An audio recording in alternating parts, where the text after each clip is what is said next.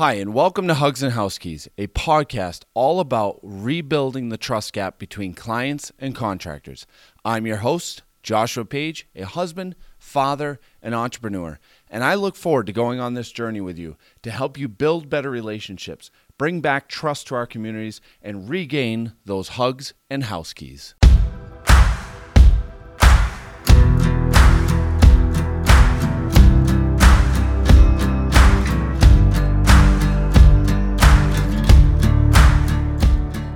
Hi, welcome to Hugs and House Keys, a podcast all about rebuilding the trust gap from clients to contractors.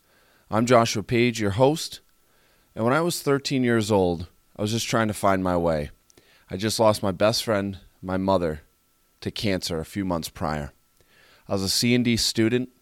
I didn't really like school, and I knew if I went to a trade school, I only had to go 2 weeks out of the month into the into school, the other two weeks out of the month would be in my trade. I always liked the animatronics and the gory makeup in the movies, so I figured, you know what? Cosmetology would probably be the trade for me. So once I got into school and went through a few weeks of exploratory and realized that what cosmetology was all about, and I couldn't picture myself doing French tips, French braids, and manicures for the rest of my life. So I said, I got to find another trade. So we started looking into all the different trades, and, and I got into electrical. And I really liked it. There was a lot of friends from my previous school in that class, and we had a lot of fun. It was not easy, though. My sophomore year, I was in summer school for electrical related, which is essentially the classroom training for electrical. I failed. I was not good at it. I was also suspended every single year of my high school life except for senior year. I also moved in with my father, who I only lived with every other weekend since I was two years old. And it didn't end up working out, and I ran away twice. And the second time, I didn't come back. And I ended up living with my aunt until I graduated high school. About two months prior to graduating high school, I finally realized I got to get my stuff together because there's nothing else to fall back on, and I'm going to be graduating and becoming an adult. So I said, all right, this electrical thing is is really where I'm going to be.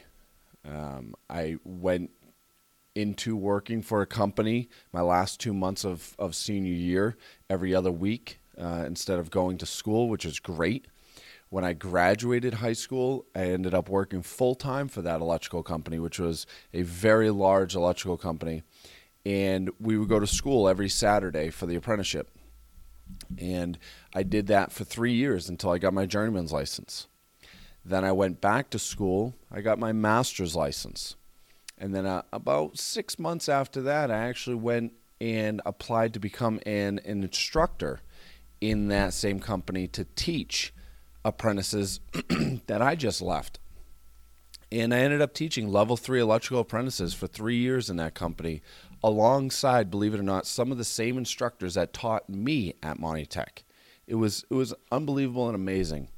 And I worked for that company for eight years doing large industrial, commercial, electrical projects. I mean, huge projects, big schools, uh, college dorms, power plants, uh, very very big large commercial commercial projects and it was great.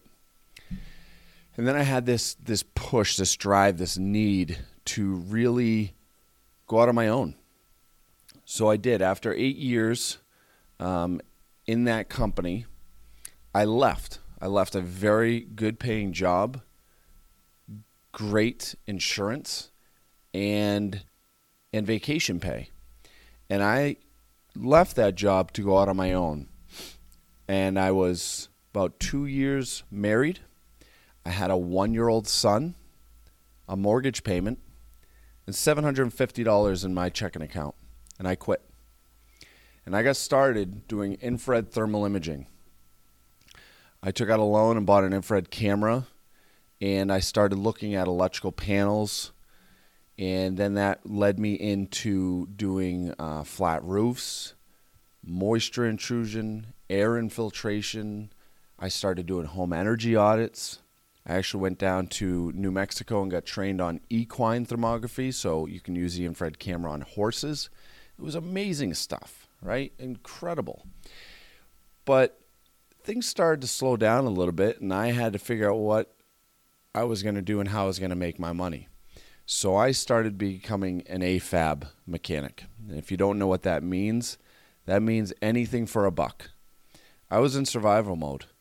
There there was no other income coming in except for myself. I mean, my wife worked, but I just quit this great job and and I've got to support the family.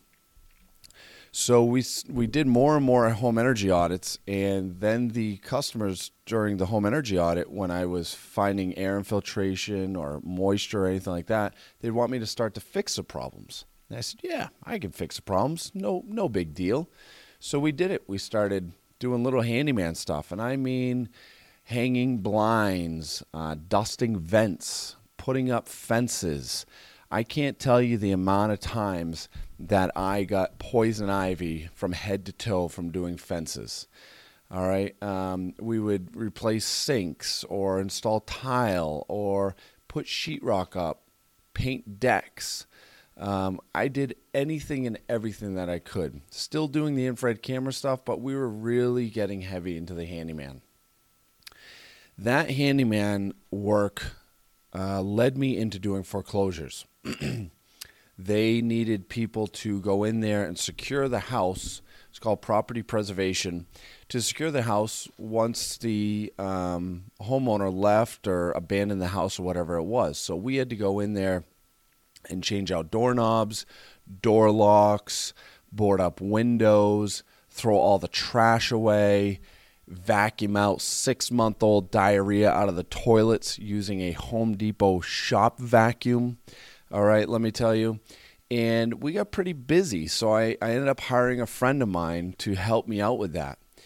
And I can't tell you the amount of times that me and him would be on the side of a building 8.30 9 o'clock at night in the city of worcester with ms-13 spray painted on the houses next door and we'd be puking and throwing up from the rancid smell of this diarrhea, of these rotten refrigerators and freezers that we would have to carry out of these houses wrapped in duct tape so all the Tabasco sauce and six month old hamburger in the freezer didn't come flying out at us and throw them in the dumpsters.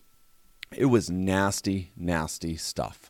Uh, I've seen things in these houses that that the normal everyday people have not seen, and they were disgusting. There were over probably three to four houses that, as we're cleaning them out, I either almost put my hand down or knelt in hypodermic needles that were in carpets or behind people's beds. Uh, it was just disgusting, disgusting work. And one day after cleaning out these toilets, I had this epiphany that I'm a master electrician. What am I doing vacuuming out six month old diarrhea? I had it. So I stopped it. I stopped working for the handyman. I stopped working for the foreclosures. And I said, I've got a family to, to support. I, I got to get back to work. So I went looking for an electrical job. And I found one. It was a nice small company and ended up working for them for two months. And then all of a sudden in 2011, the Halloween nor'easter happened in Massachusetts, and a lot of people lost power. And all of a sudden, my phone just started ringing and ringing and ringing for generators, for portable generator hookups, and everyone wanted power. And I said, you know what? This is my tap on the shoulder. This is my calling right here. I'm I'm leaving this company and I'm going to start my own electrical company. So that's what I did. I started JP uh, Joshua Page Electrician in 2011, just myself, and within about three to four months, I hired an apprentice. Within a year, I, I hired an electrician, and then in 2013, we became incorporated to JP Electric and Son. We continued growing. We continued our, our client base and we kept hiring. We got up to 10, 12 guys office personnel, secretaries, office managers. In 2015, we purchased a 61 year old company, a 61 year old electrical company that had a huge following and client base and continued our reach. So now we're operating two companies. We've moved our office from one town to the next, and we continue growing. 2017, uh, uh, November of 2017, we purchased an additional company in a completely separate uh, city about 45 minutes away to continue our reach, con- to continue our client base, and to keep on pushing. So now I own and operate three electrical companies in the state of Massachusetts with 15 employees a project manager, an office manager, a service manager, and some of the greatest electricians and apprentices you've ever met. And the reason why I tell you all these things is I've seen it, I've done it, I've been there in the trades. And that is why we I wanted to start this podcast is because things have rapidly changed since I got into business, truly got into business in 2011 when I started the electrical business. But even before that, with the foreclosures and the handyman stuff and the infrared thermal imaging, I was figuring myself out. You know, I didn't go to college. I barely made it through high school, but it was a school, what, what they call a school of hard knocks. You know, I, I, I, I've always said there's no better way of learning a lesson than losing a thousand dollars. You'll never do it again, I guarantee you. So, um, within those last seven years, a lot's changed in this company. I mean, I started myself. Now I've got payroll, I've got computers and office buildings. I mean, incredible amount of growth. But one thing that I've noticed that really hasn't changed out there is trust, or really, it's gone down we live in such a trust depleted society that that people don't trust their own family. People don't trust their neighbors. They don't trust, you know, their their own friends. You know, and in the contractor world, is that's what this is about. It's rebuilding the trust gap between clients and contractors, but really this works with anybody.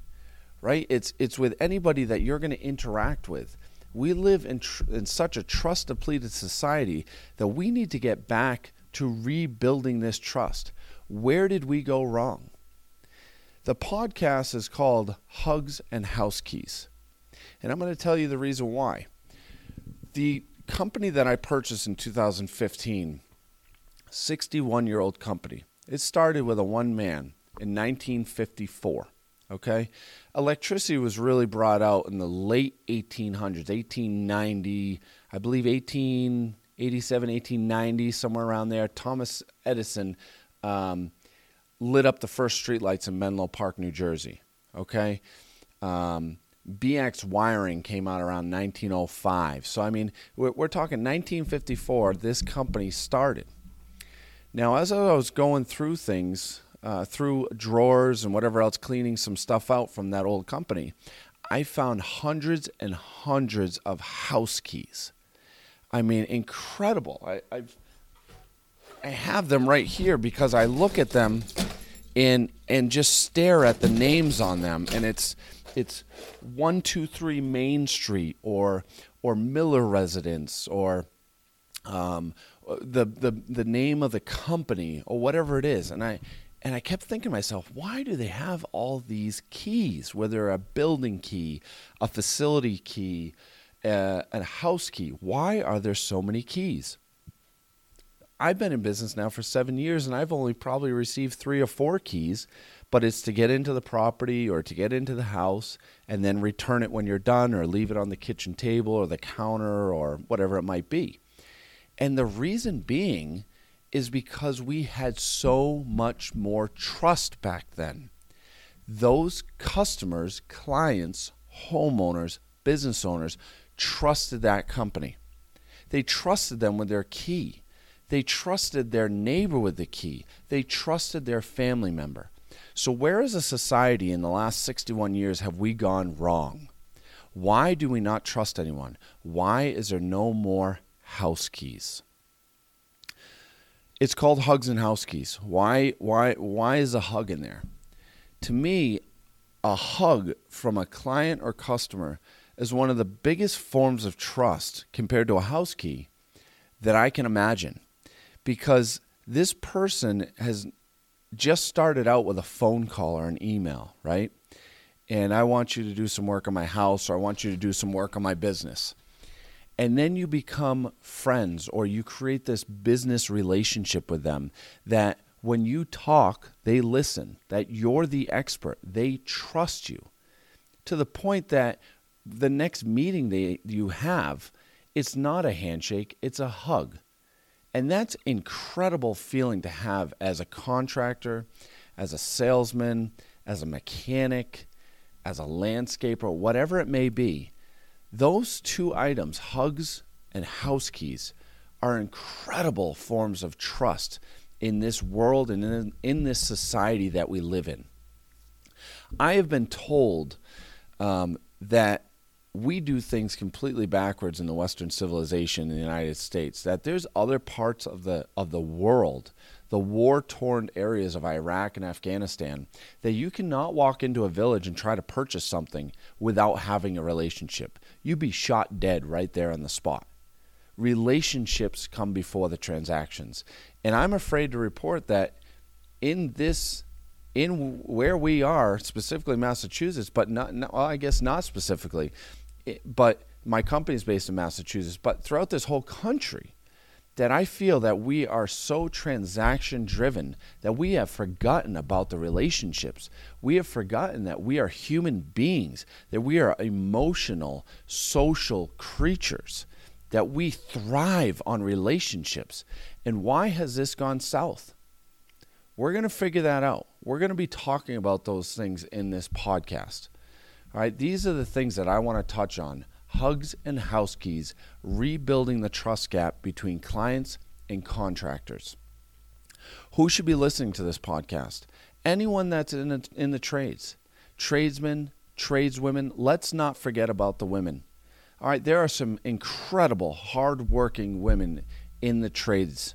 Okay, so I I might say tradesmen, but I really mean all of it tradesmen, tradeswomen, tradespeople. I'm going to do my best to, to stick on that tradespeople, but I might mess up every once in a while, okay? So go easy on me. There are some incredible, incredible people that are working in the trades. Just to name a few, I mean, landscapers, roofers, masons, electricians, plumbers, carpenters, uh, dumpster delivery, you know, uh, florists anything really let, let's just base it on the service industry right anyone in that industry that goes to a person's business or goes to a person's house to deliver services or a service based HVAC that is service based, this podcast is going to be for you. And on the flip side, the homeowners and business owners that need service done, that need people coming to their house or to their business to, to do work, the same thing goes there. That this is for you as well. This isn't strictly for Massachusetts. This is for this country. This is nationwide. You know, these are the people that should be listening to this because we're going to be hitting on some topics that people might be thinking about, but nobody is speaking about.